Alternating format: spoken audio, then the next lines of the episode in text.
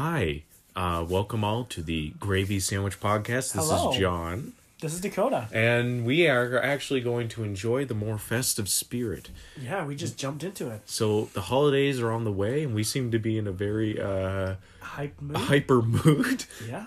So, uh, as we were just discussing, I'm almost tempted to keep that intro in. Yeah, we that's were on the the the uh, the point of Family Guy. Yes. because we were talking about actually the uh, Dakota brought up an interesting idea that there's a lot of power in just putting something in narratively and then not acknowledging it as sort Yes. of a meta commentary. It's sort of like a drama. Like you could do a lot with even like violence against women, for example. okay. Like as an example. You don't know, no, that's what I'm saying. So like something happens and then like It's, no and one. then it's just glossed over. It's not even relevant to the narrative. It just happens and it's meant to be fucked up, but it's never even commented on. And it's interesting because you, I think, you were saying that Family Guy semi does do that, yeah, but for like a weird comical. they yeah they do that kind of shit for comedy. Like it's acknowledged at least because I think it's like it's in that space that you wouldn't acknowledge it. That sort of silence of like, oh, that did happen. Yeah, yeah, yeah. Well, Yeah. like uh, what we were saying is, what if like um, say a serious drama show, like the kid's all upset, whatever, and then like the father seriously starts hitting him, like in the middle of a scene, Yeah. a messed up scene, and then the show just glosses over it, cuts to a different storyline. We cut back, and like the family's just back to normal. Everything just doesn't even matter. I feel like there's a lot of power in that, in having like a seriously messed up moment, but it's like it's narratively supposed to be glossed over. See, I, I, I don't I don't know about that because I feel like I don't know what message that would even say. Like, what are you trying to make a commentary on when you do that kind of thing? You know, Basically, that this is happening to a lot of families across the world. and we're just not looking at it. Yeah, it's basically invisible, and even narratively, it's just glossed over. But there has to be some point to acknowledge it. Maybe not immediately, but it has to be dealt with, right? Because it's, it's it's like Yeah, you can't you can't bring an element in and then not deal with that. yeah, element. you can't have an audience like supposed to love this father after that moment either. It could be good for say like a Breaking Bad type show. Yeah, it's a, drama, Yeah, like say Yeah. Walter White, that's his final moment when he like goes over the edge type thing. and that's why his. This, this, I'm not. I'm not gonna make that joke. Yeah, I know where you're going, but no, yeah, like him and his his son were picking up pizzas off the roof, and then And Walter he Jr. just goes said one sassy thing too many, and then and then Walter and then Walter just pushes him off. He's like, Jesse, Jesse, you had this coming. he looks down and he's like, "You may not be able to walk, but now you need a wheelchair." Jesse, Um, Jesse, now that the pizza's gone, let's cook. It's time to cook, Jesse. Let's cook, Jesse. Okay, so I narratively, so I can throw another pizza on the roof. I want to. Um, let's, let's- make this a Sunday thing, Jesse. yeah, there you go. Let's not actually. What are some narrative things you think could be done to stories that would hold a lot of power that just aren't done enough? More silence. More silence. That's interesting. I genuinely think that people don't use silence enough, and I don't just mean silence as in like there's no audio. Yeah, Like another thing I like is when music overtakes a scene to the point there's no other Oh, sound. Like it's yeah, not even like the muffled, like you know, ah, like you know in the movie where like the hero fights the villain and like Yeah. there's muffled sound of them like the strong screaming. crescendo. Yeah, that's, It's like none of that. It's just the music Mm-hmm. because it's um it, it's it's it's sort of like the person we're having the experience through the person of viewing um it's it's like they are completely lost in that moment they're Yeah. they're so in their emotions or their head that the world around them is mute Actually, one I think uh, American Psycho actually does do that really well, where it's him at the very end. It's not a spoiler, but he's sitting at a table, oh yeah and he's calling And- this guy on the phone and I think it's like complete silence or something as he's just sitting there in the final moment while everybody around him is just talking. yeah Yeah, yeah, yeah. yeah no you're talking like the very end The yeah. very, very end, yeah, without any spoilers. Yeah, yeah, and it's just like, well, there's a narr. I'm pretty sure they narrate in that. I'm not hundred. It's been a. It's been Okay, a. yeah, maybe, It's been almost like a, uh, was supposed to say eight years. It's almost been uh, a year since I've seen it, so it's not completely fresh in my mind. But No, definitely silence is interesting because, like, even I'm trying to think right now of any moments in a TV show that had silence when it was supposed to be. Like, well, yeah, it was that, that goes to the thing where we were saying we don't acknowledge that that horrific event, where it's it's that space for the audience to just sit there with that. Even like yeah, like deaths in TV shows, they're always like the characters crying or like screaming and stuff. It's never like They just sit there in shock. yeah, yeah, yeah. I think that's because it makes it a little too uncomfortable for the audience. Because it's like, let's be real. If you're, you know, living your life and then all of a sudden you see your mom like get Oh yeah, shot, for sure. I, I don't think anyone's initial reaction at that very second is just to cry. I think you're gonna be shocked. Yeah, I think you'd be like, did that actually just happen? Like you wouldn't even be able to like process it. You wouldn't mm-hmm. believe it, you know, because it's something so terrible. If something terrible enough happens, people can't process that. It's like when, like with trauma, yeah, and like people cut that out of their mind, and there's like gaps, right? Mm-hmm. exactly. Yeah, like that's a really clear example of like you don't know how you'll react. Like that's such a shocking moment. And in TV shows, they always go for the huge like overreaction. They'll cry their eyes out.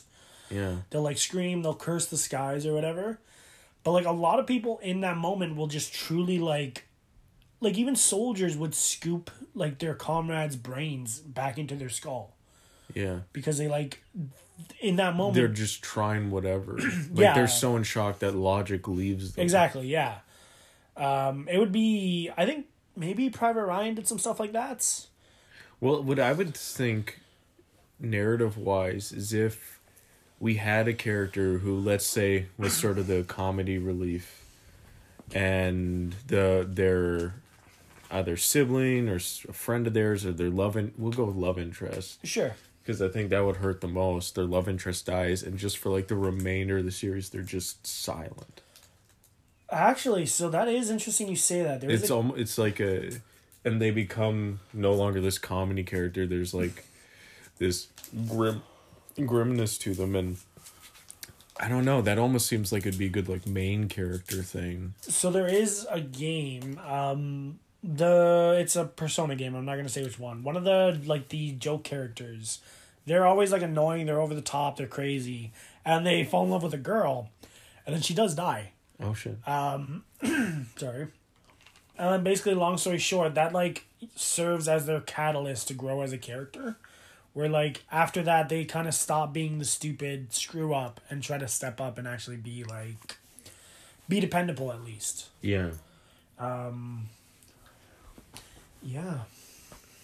oh my goodness okay well i guess yeah you know i thought we were in a silly mood but so far we've been actually discussing trauma as a Yeah. as a narrative foil so Interesting. i guess I think there's a lot of power in it. I think that's why. Like shows treat it I watch a lot of like superhero shows and those will always treat it like a huge moment. But it like it doesn't really like have that same punch. A character you watch for 7 seasons will die and like only two characters will react and cry.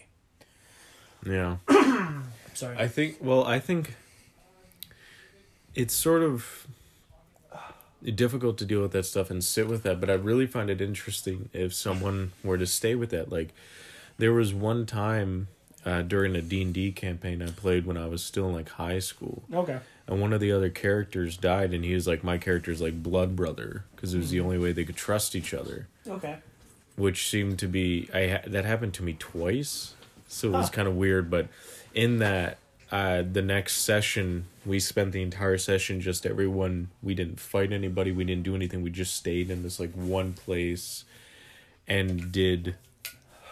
We just like mourned the loss of this one character, and because the the rule at the table was once your character died, you can't come back to the table. It's, Oh, it was like wow, a permanence thing. you Yeah, know? yeah, yeah. which added to the thrill of it. But I remember our DM kept trying to provoke us and try to do something like throw monsters our way and stuff, and we just didn't bother with him. It, like he tried sending like spirits because it was a graveyard Yeah, yeah, yeah. and we were just like we're trying to mourn someone seriously we're not going Wow. to fight with you and then i think he finally picked up on what we were doing and he kind of just let it happen but it, it was this sort of weird thing where it's Hmm. Almost like, like, catharsis, yeah. the the guy running the game he just didn't he didn't get it because he's been doing this for like years right Hmm. Yeah, yeah, yeah. so for him, he's like, "Oh, your character's dead, sucks." But then we all had this really good dynamic, and then it was just sort of this. We were like, "Nah, we're gonna we're gonna sit with this. You made mm. this happen." Damn. But there was a way to bring them back because obviously in D and D you can bring no the dead ever back. really dead. Yeah. You can bring the dead back to life. So if you can find a way to bring someone back, they can come back to the table. But this was like a D and D, so it was like not modern day where death is just an inconvenience. A D and D, you, you still had to put a lot of effort and pizzazz to bring someone back. Okay, yeah, yeah, yeah. I don't know. Like narratively, it's hard to say because I feel like even like the top tier, like say Christopher Nolan, Mm. he's really good at the weird emotional moments, but he never really nails like the almost like the sad moments. Because I'm thinking of Interstellar. Yeah, That movie is super hit or miss because it's really strong with like the whole Murph thing, how he wants to get back to her. But then even like when he sees what's her face dying, Anne Hathaway, yeah. he doesn't really like care. Well, it's also I don't know. Interstellar has a lot of great moments, but it's also just weirdly written. It's like Murph is the only person he cares about. He's got an Yeah. entire family. Yeah. He has an entire family. Doesn't give a fuck about any of them other Doesn't than he also Murph. have a son too? Exactly. Yeah, yeah, He doesn't give two shits about his son. It's like I don't really care about this guy, man. He doesn't really care about anyone but one person, and it's like you're a dad, man. Well, it's really telling that like at some point in the movie he meets a guy named Man, who then dies.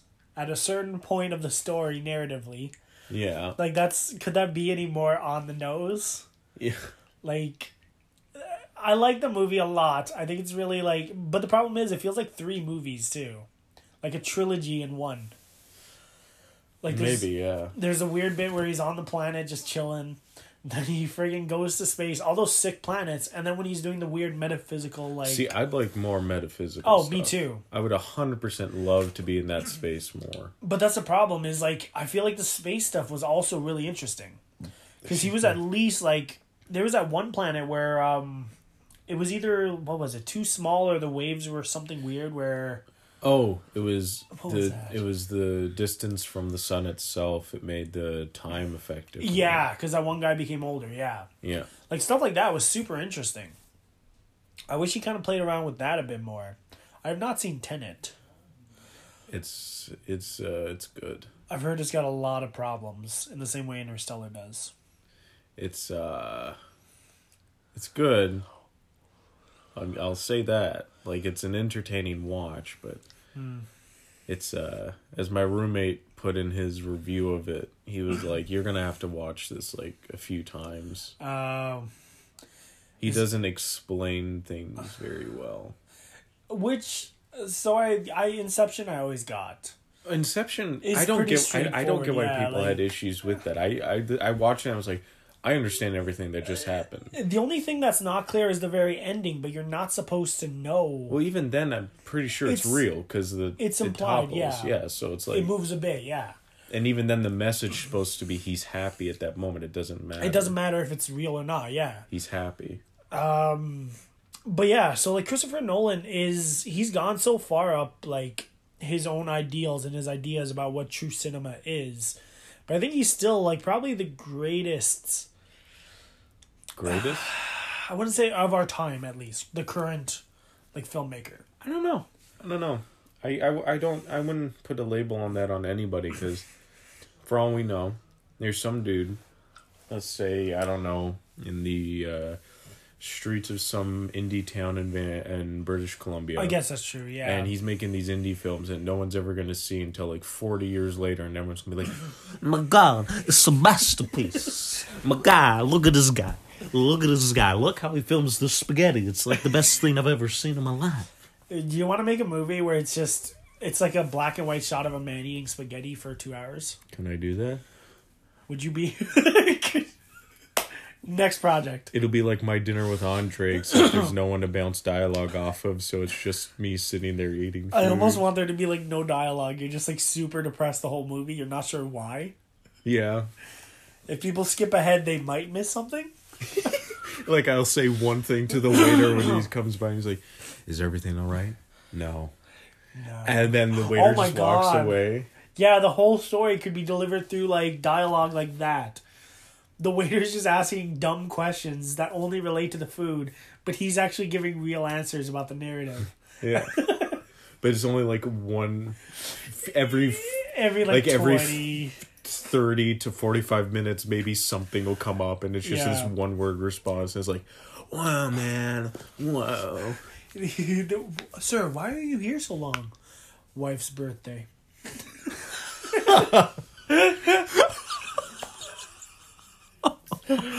Honestly, that's gold. my wife's birthday I can't wait. Yo, we're, jesus christ we're gonna win the Oscar, bro. That's really dark, no matter how you take that.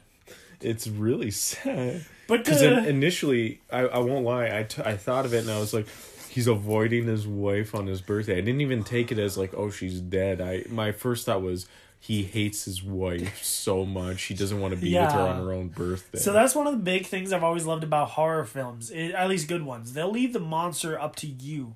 They'll give you the rough outline, you'll create something scary to you. So people would take this idea of the movie and fill in their own blanks for what they find the saddest. Yeah. Well, it's it's like it's like yeah, because the more you do it, like Freddy Krueger, like Nightmare on Elm Street, or like the Halloween movies or the Jason movies, all those are like They're so the first out. ones are like always the best ones. Yeah.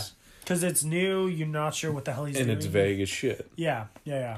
And then the more lore and the more stuff you add, it's like this isn't scary anymore. A best example is Blair Witch. Blair Witch. Blair sorry. Witch is an awesome. Because look at the first movie.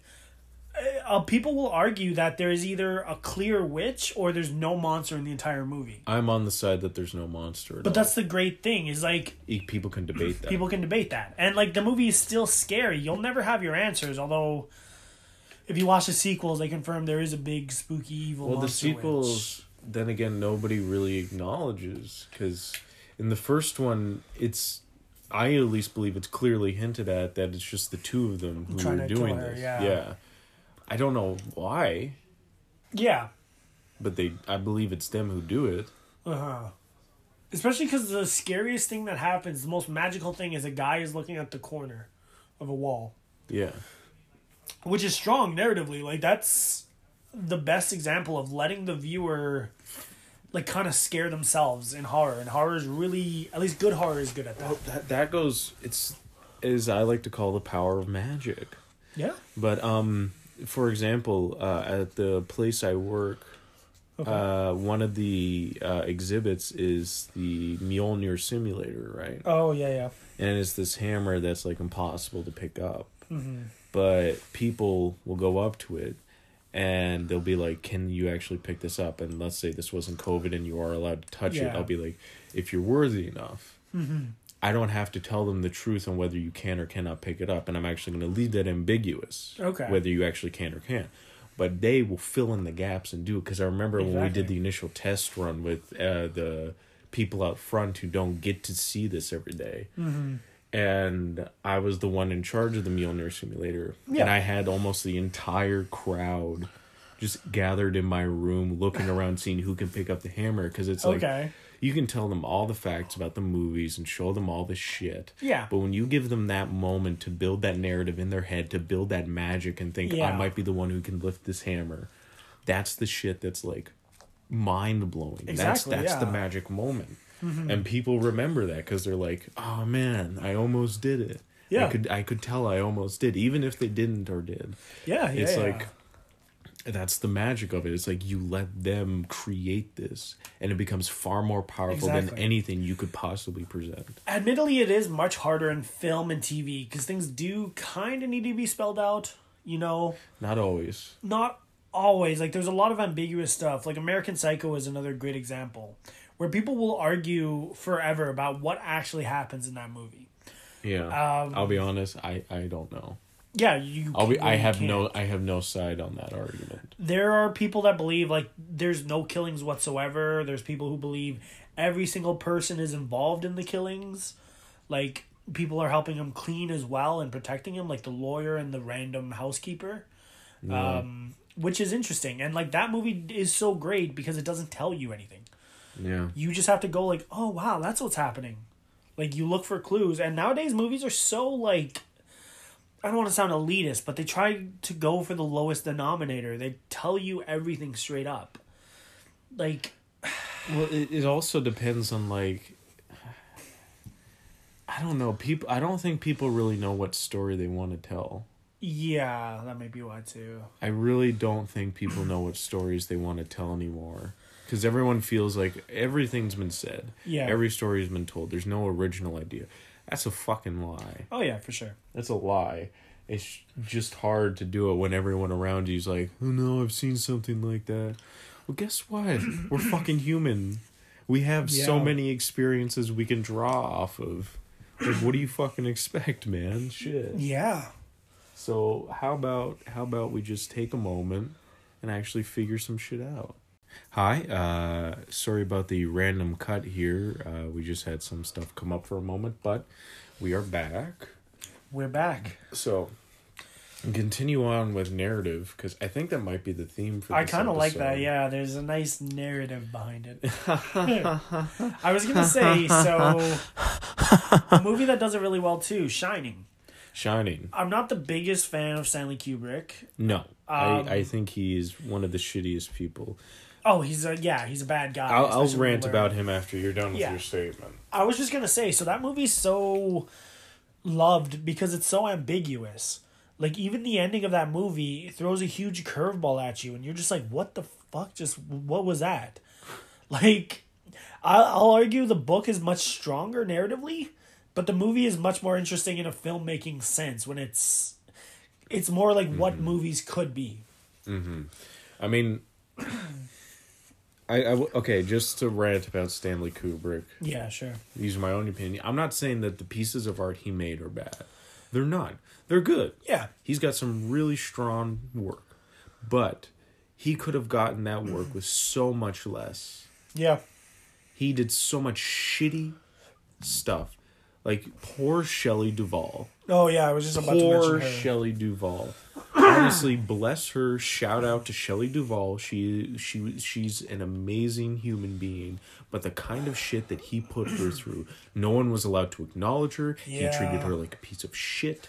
He she, Yeah. it was like I, I I'm not gonna go through the whole fucking list. I don't feel comfortable. Like just it, it makes me even angry thinking about how she was treated, and that was just her. That so that's what's just weird her. is people will argue the way he went about making The Shining turned in better performances. I lie. So- I, I I believe that's a lie. A hundred Okay. percent. I was gonna it- say, it is so- not. It is not up to the director to get that out of the actor. It is up to the actor Okay. to display that. But then let me ask you this: Do you believe the kid turned in a good performance? I think the kid gave a performance that a kid could do at That was time. adequate. Yeah. So he kind of did something similar to him, where he didn't tell him he was on a horror movie. He had no idea what kind of movie he was working on. If you pay attention, like most of the cuts when anything scary is happening is a different scene. It's not the same scene with Danny. Danny's never interacting with the blood hallway or the like the two twins. Um, it's it's interesting because Danny apparently like he talked in an interview where he truly believed until he was like eighteen that he worked on some random kids movie. He didn't even realize he worked on Shining until he like just happened to see it. Holy shit! And so he tried to do something similar with Shelley, who is the the mother, the wife in that movie. Um, he also like he never told her what was going to happen in the scenes that were horrific. So the scene when uh, Jack Nicholson approaches her with the axe, that was her genuine reaction. She had Yeah. no idea what was happening. They just suddenly started shooting. Well, like no, I just even if that's true, that's just completely unprofessional. Yeah, I agree fully. You should trust your actor enough to turn in a Well, not only uh, not only that, you cannot have that dynamic between the director and the actor, especially even with the the the crew there. You you have to have that level of trust if you're going to get the best performances. Because they I I guarantee you, if they felt more comfortable, they could have given performances ten times greater even than what they gave in that movie. Yeah, I yeah, yeah. genuinely believe that with all of my fiber as an actor. I know as a goddamn fact they could have. But Kubrick is just he's fucked. He, he's genuinely fucked. I remember reading too. I don't know if this is true, but I think he did tell Jack Nicholson to be sober through the entire performance of the movie to add to like because I'm pretty sure Jack Nicholson drinks quite a bit too. Mm. So that's why most of his anger and like that slow contempt I think is supposed to be real. Well, it's like even at the beginning they make Jack like this off guy. Like he's already somewhat He's already like 10, yeah, like and it's like yeah, that wasn't even him in the book though. He's like he was supposed to be a good guy at the beginning. The house turns him into that. The movie's just saying like, oh, he's a shitty guy. So that's the one thing I don't like because even in the book, he does get a redemption at the very end. He literally like, uh, spoilers, but the book's like fifty years old, so he literally dives like throws an axe into his own face to protect Danny, in the book, which I feel like is at least a much better ending. It tries to at least redeem him. In the book, he uh, in the movie, he just like he's a monster the whole way through. Whole Even way in the through. beginning, Yeah. like. He's just a shitty guy. Yeah, which is weird because the book adds a lot too, where he he has one moment where he like seriously beat Danny as a kid, and he like broke his arm and everything, so he's afraid, and that adds to his fear. But like in the movie, he just like seems to already be the kind of guy who would hurt Danny in like any situation. and poor Shelley and all, uh, anyone, man. Yeah, yeah, yeah. It's just fuck's sakes. Oh my god. But I'll say the movie at least does a good job of of adding to that mystique. You never know what's going on. There's random shit just popping up. Bear dogs giving blowjobs. Yeah, which is honestly fondly remembered. Naked grandmas coming for kids. yeah. but yeah, that's the thing is more movies need to kind of try to seriously screw with the audience. So many times you'll learn something too before a character does. That that that's well, it depends on what movie. If it, I'd say if it's like okay, there's this animated movie from DreamWorks called Sinbad. Oh yeah, yeah. I know it's completely different genre, but Yeah. you actually see this from the outside perspective where Eris is. She's like the villain. She's this angry goddess. Yeah. And so you as an audience member have something up on Sinbad, you know more than him about the context of the situation. Okay. I think in that sense, that's good to have. Because Yeah. if it's like a hero's story or a swashbuckling story, you want to feel confidence in them. Yeah, And if yeah, you yeah. if you excuse me, if you know more about the situation from the beginning, let's say, then you feel like, oh, right on. So Yeah. I if I feel confident that he can do it, then I can believe in this guy. Mm-hmm. A horror movie or anything that involves fear, I do not want to fucking know. Oh, yeah, I do not want to fucking know. You can give me a couple ideas. Uh, give me give me breadcrumbs. That's the most I want. I'm gonna say one time where it backfired. Midsommar. Have you seen that movie? Yeah. It's a good movie. I'm not going to say anything about it, but the movie kind of starts to slowly build up the idea of this weird god. Because there's a lot of weird references to it scattered throughout the book, and the one actor. I never knew there was a book. No, not in the book. Sorry, like in the movie, I, one of the characters reads a book, and like, Yes. uh, what's his, I forget his name is Chidi from The Good Place. Um, he starts reading more and more information, and he finds out about this weird, like, almost like Lovecraftian god, and there's like little references to it scattered throughout the movie, which would have really served well as a huge like moment, not even to show, just as something to kind of end on. Yes. But the movie instead goes for a purely physical ending, which is fine. It doesn't go for anything spiritual. Well, it doesn't. It's it's ambiguous when it comes to that.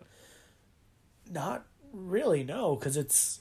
I mean, about exactly what happened. Like it's clear cut, cut about why she did Oh. what she did. Yes. Like I know it's ambiguous that there may be a god, but there is a lot of some entity, but yeah. there's a lot of references and weird stuff that seem to be hinting at something moving around in the movie. Um, there was some scene too where I swear something had moved or something, and then they just Di- no, if you didn't know, so throughout the movie they have like hidden imagery of like stuff that happened to her in her past. Like in the bushes, there's Yeah. actually the outline of her sister with like the pipe in her mouth. I do remember that. Yeah, and they have that kind of stuff. So there is a sort of supernatural entity or entities Yeah. that are there throughout the whole film. So there is that ambiguousness there that they're guiding everything towards Yeah. this conclusion. I guess like again that's just me, but I would have liked it more. I feel like if you saw it again with that knowledge and you got a couple points that you knew how to look out Yeah, for that yeah, thing, yeah. I think you'd get more from the film.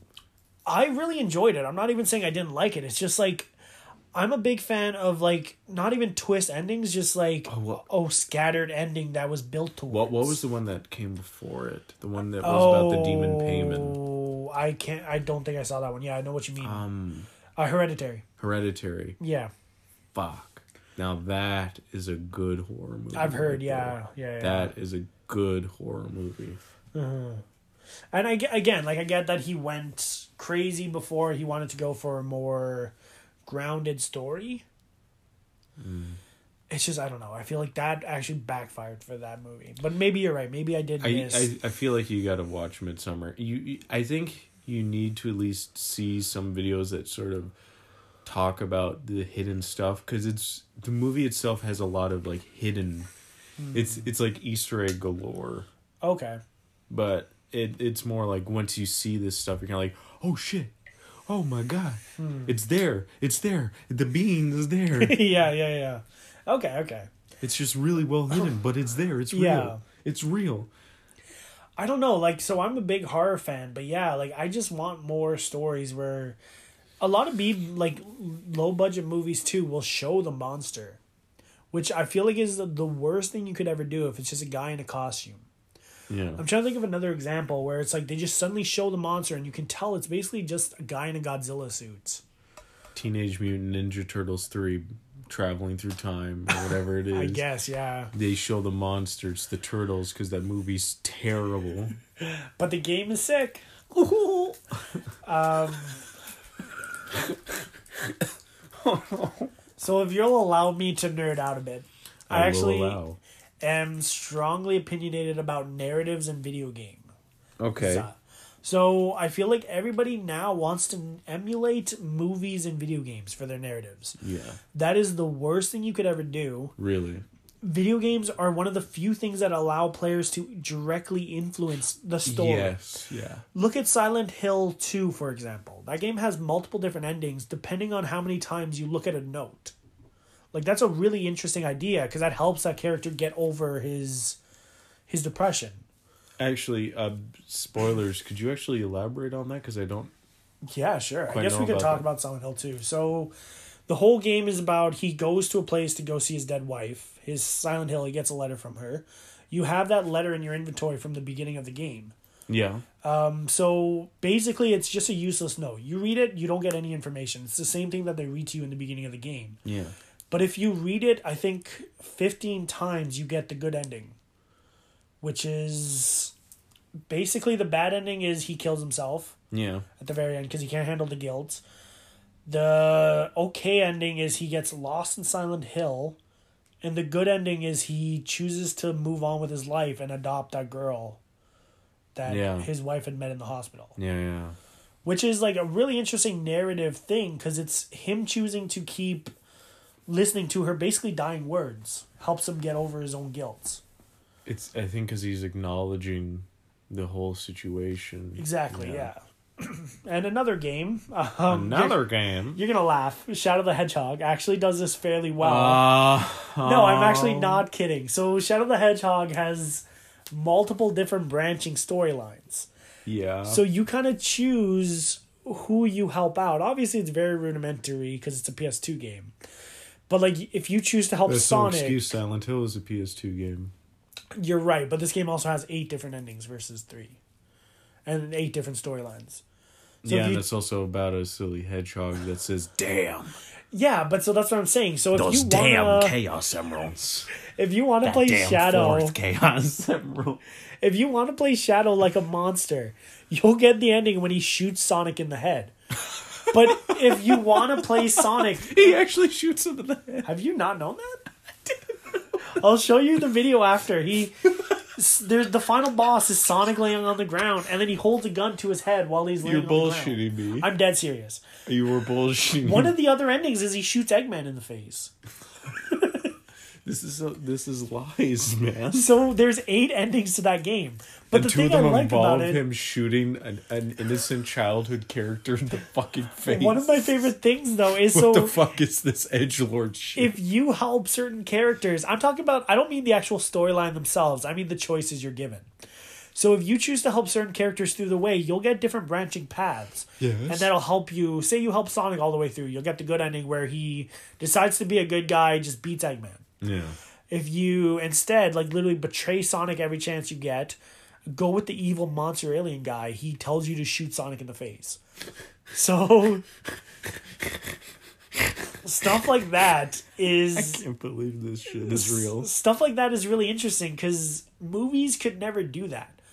Obviously, Shadow the Hedgehog is less high quality than say Yes. Shining. But I, I get that, but there's also it depends on like what story you're trying to tell with your game. There's one of them I can't even remember what it's called. It's like this. It takes place in this like Slav Slavic woods. okay, It's a horror game, and there's only like seven percent of people get past the second chapter. Like they get to the second chapter of the game okay, because it's just so grim and depressing. It's really dark.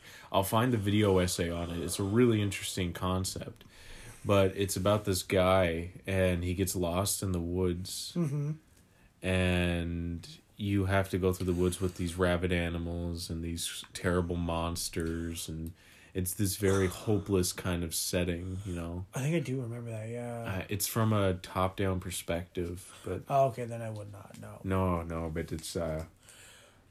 Oh, I can't believe it's left my head. But anyways, yeah. So like, I just believe like people don't take advantage of the interactivity.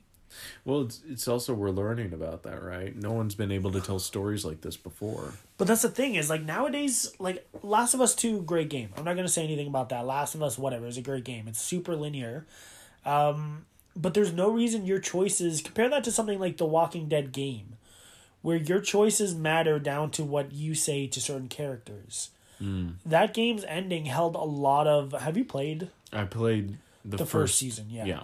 That's the only really relevant one, but that ending held a lot of merit because it's not only the character you were controlling as that meets a bad ending, you get to directly control how you spend your last moments with another character. Yeah. It's it's That ending. Okay, so I have a friend of mine who's like my best friend through high school, who's this extremely emotionally stunted person. uh huh. They're not very good with dealing with anything, and they told me outright that that ending made them ball out and cry. Like Yeah. even they who don't know how to like process things just they just broke down there like it was just that sad. I remember I was picking the saddest choices because I was playing it in front of my sister, and then uh, I ended up getting choked up while playing it. I, like I You're trying to did make her cry. Yeah, and then I low key I felt it a bit. Uh, But that's the thing is that ending hits so much harder because you're you controlled the character. You were the guy in the game. That's basically you leaving that world. yeah. And this person you brought with you the whole time is now Yeah. left to themselves. Exactly. Yeah. That's see that's that's great storytelling. yeah. And that's a great example of uh, taking interactivity in a narrative. Yeah. Um, and I get it; it is hard. But even games like Skyrim and stuff like that, they don't have. They, don't generally have, specific cutscenes. Skyrim is, is like the Elder Scrolls in general is good for letting you just do what you want. Morrowind is an amazing example to the point Yeah. that they will let you they don't let you do this anymore in the games. I hope they do this for the sixth one, but they let you kill main characters. Oh yeah. and they yeah. will tell you the ties of fate are destroyed if you want to continue your destiny go back or you can continue to play in this world where the main storyline can't happen anymore Mm-hmm. and they let you fully do that because it doesn't matter at that point Yeah. you are free to just do whatever the fuck you want. That's a great choice, and it, it's it's it's not only that you can make your own story when it gets to that point. It's just like, no, I'm not the fucking chosen one. What the hell are you talking about? I'm here gonna rob your house. So you can actually control the narrative. I was not clear about that. Yeah, Like the actual main. I'm talking about strictly the main storyline, like the intended plot. Say like the uh, Well, I wouldn't. Um, it depends. Some of them you can, in the sense, because I know Skyrim you can't. It's mostly you do the exact same quest. You might have a choice at the end. Well, Skyrim, you depending on whether you do the Civil War side quest can affect things a little bit. Um, but it's a very sort of linear story, narrative wise, Which is disappointing, yeah.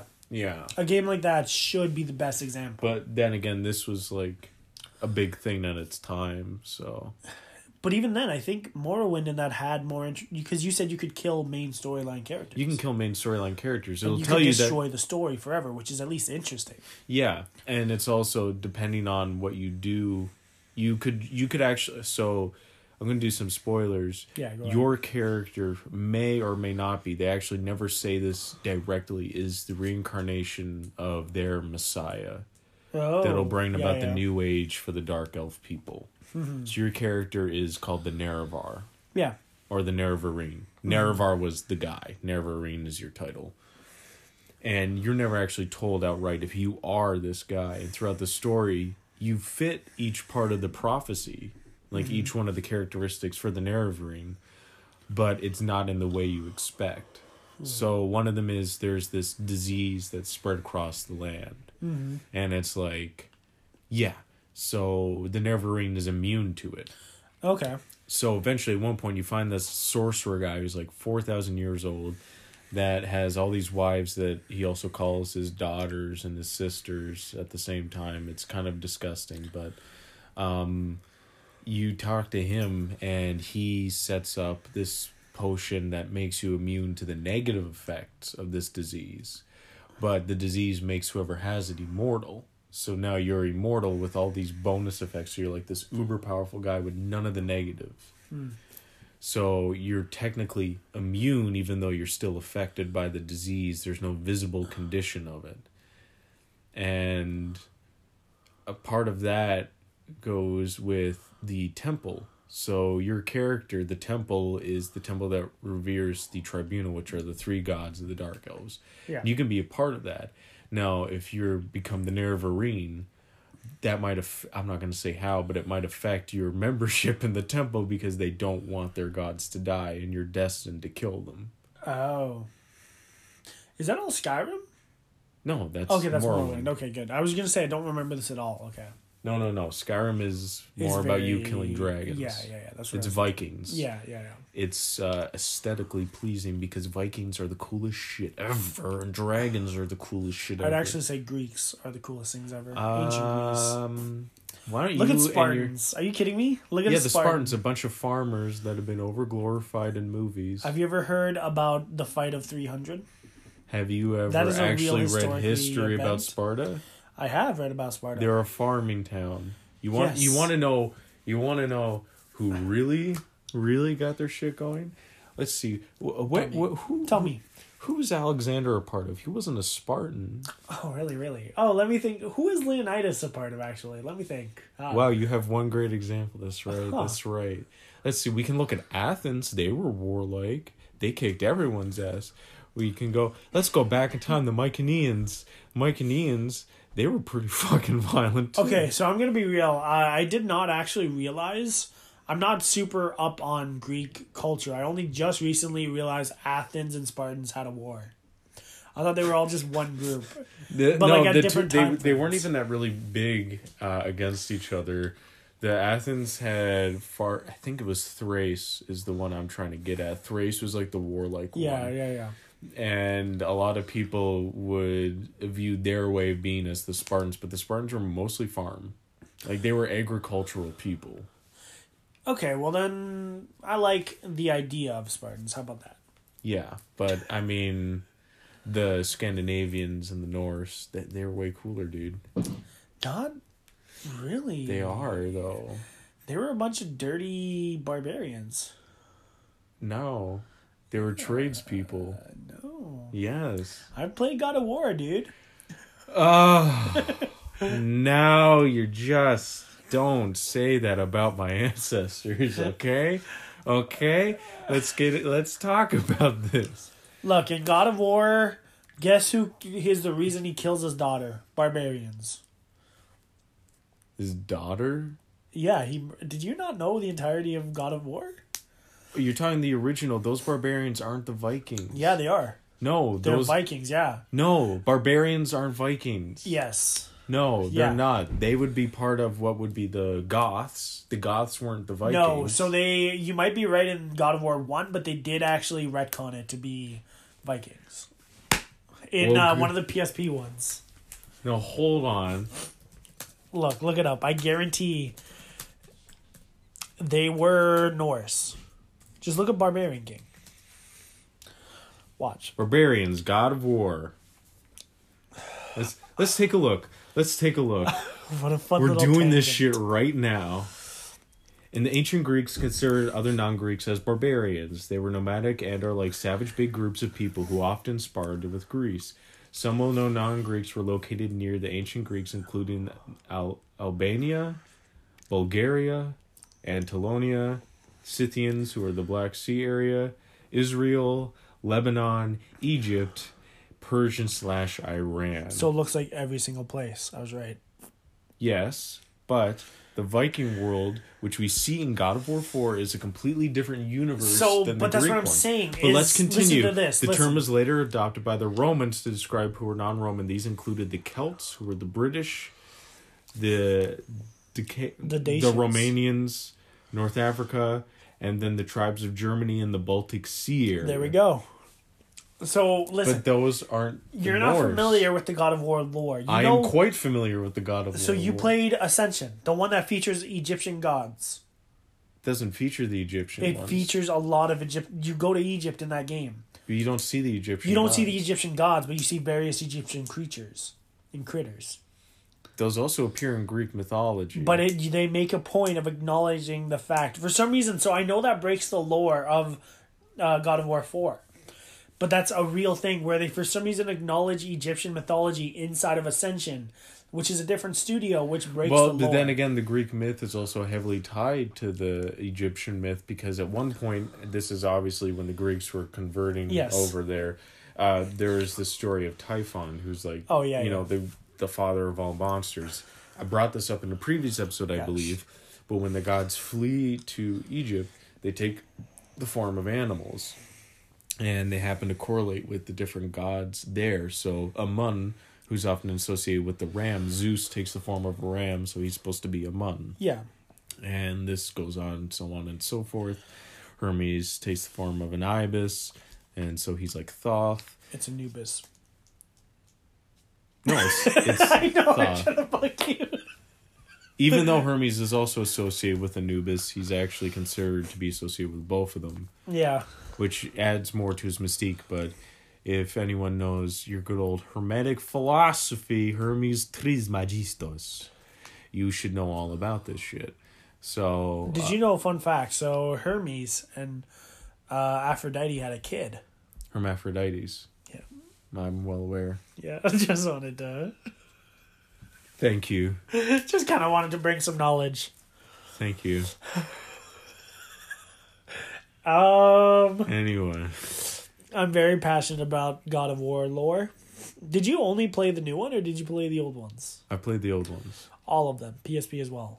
Ghost of Is, Olympus. is that the one with the his brother that has like the flaming mark? Yeah. Okay. Okay. Okay. yeah, Fair I played enough. that one. Yeah. Okay. Then yeah, maybe maybe I'm wrong. Who knows? Anyway, so he murders his wife and kids Yes. because Vikings come. This not the Vikings, dude. Why were we even arguing about this? what was our because you original because point? you felt break because we're I was talking about how cool the Vikings are and you're like they're not and I'm like but they are Vikings are all right. I don't think they're that neat compared to ancient Greece. Greece is like the birthplace of democracy. It's the birthplace of modern science, philosophy, everything. Yeah, not a big uh, deal. I would disagree with that. Really, you ever heard of a, ma- a man named Socrates? Oh wow! Let me He- guess, you're gonna go on about Plato and his little cave story, huh? No, Socrates. He's a good guy. Anyway, look, I'm just gonna say this: the Persians liked everybody, and they didn't like the Greeks. I think there's a good reason. because they got their ass kicked by the Spartans. No, the Spartans were an evil, like oh my God, no! What are you talking? Okay, the Greeks were not great with their neighbors. oh no, I'm not even saying that. Yeah, I agree fully. I'm not saying that the the skin like ancient Norse were any better. No, what I'm saying is the Persians. A lot of people villainize the Persians because the Greeks won the war and they wrote them out that way. But, But if I'm you actually aware that look, the Persians aren't actually evil. They just hated Sparta and wanted to take them. Guess what? As they didn't hate slaves. Sparta; they hated Greece. Okay, that's still Just all of Greece. Sparta is still the, their pathway through.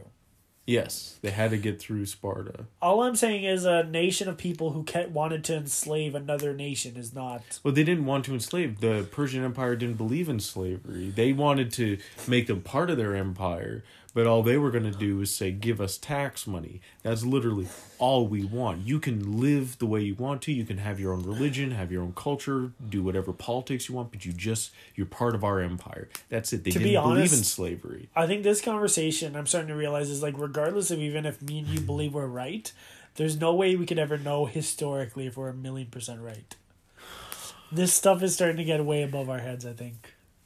This Are you, are you feeling nervous? Are you feeling like I'm not back- feeling nervous I'm at all. backing you into a corner. Oh no no no! Not even just that. I'm saying like I think we're starting to get way too into specific like Yeah, we completely lost yeah. the narrative. What I was gonna So say. this happens in stories when you lose the narrative. What I was gonna say is the reason I like Socrates because he could craft a good story. well, Plato was the one that put Socrates in all of his stories, which is it's kind of it's kind it's kind of cute. He's like, It's very yeah. So here's my metaphorical dad, and he's doing this thing, and I thought I should put him in the story because I love him this much. it's really weird because Greece had such a weird culture where they really loved, or at least like obviously the rich areas. They loved like their philosophers and they loved the like playwrights.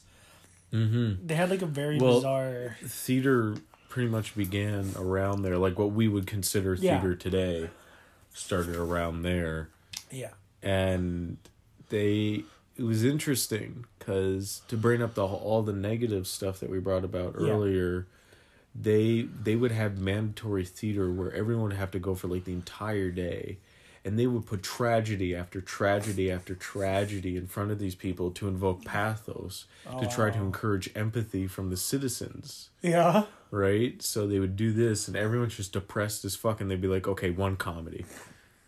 And then Wow. back to tragedy, tragedy, tragedy. It's just like, and it was a mandatory thing. It was That's not like really you couldn't up. go. You had to.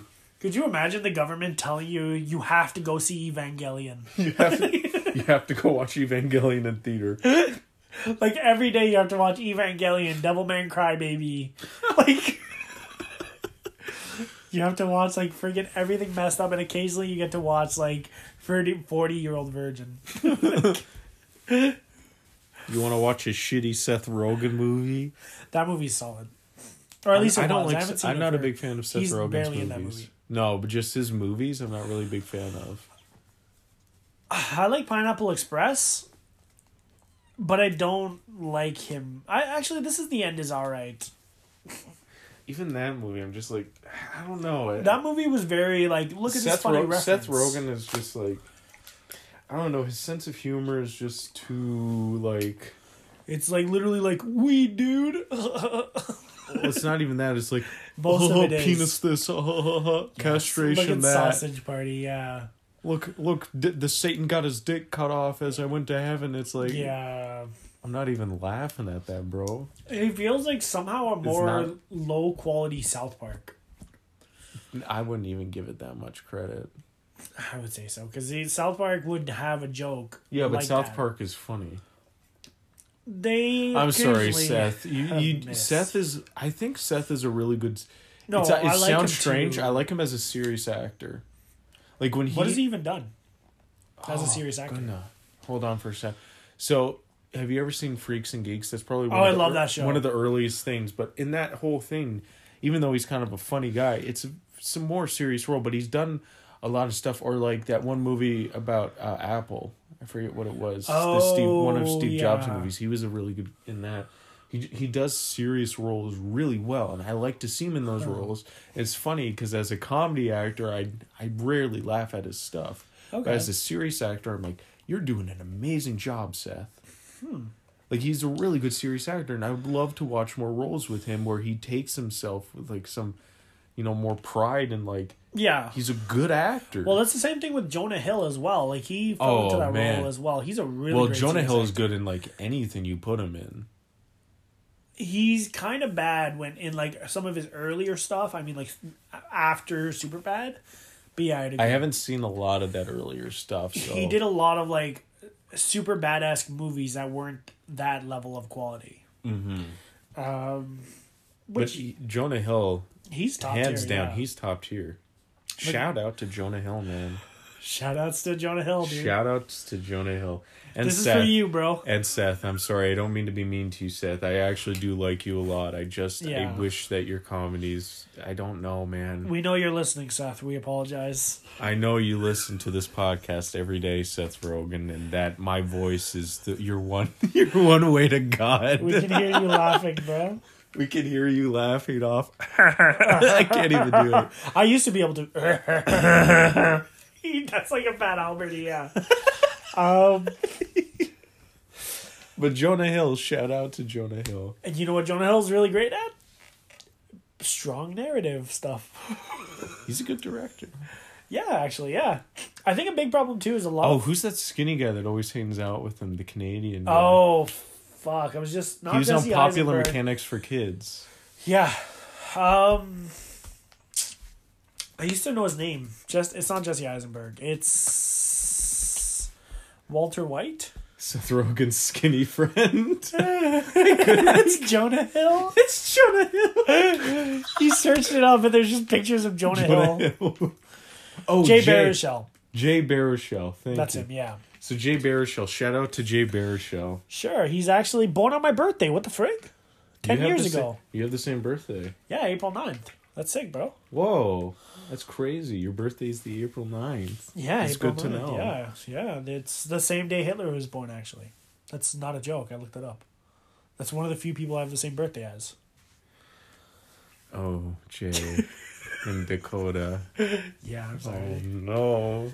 Um, So, but shout out to I- Jay. I was gonna say sorry. Like I think a lot of filmmakers nowadays don't go in with a vision. It's so like movies. Well, the kind of like this whole episode had no vision behind it, Yeah, sort of. but I Shout that out was, to that was a bit of an underhanded joke. Yo, shout out to Dakota, man. Yo, shout out to Jonathan. I know you ain't listening. But um, next, that's kind of what I was getting at the beginning. That a lot of narrative, like yeah, I guess we were both trying to get at was, it just feels like people don't know what story they want to tell. yeah, like they'll go in and like a suit will tell them, oh, but you have to include like a love story. Oh, but you have to include like a funny little sidekick. It's like It sells. It sells. Maybe you just let us make our own fucking stories, and you can see what actually sells. Yeah. Because you know what, change doesn't sell right at the beginning. And I know you want your guaranteed Yeah. money, but how about you just just shut up for a second? Just, just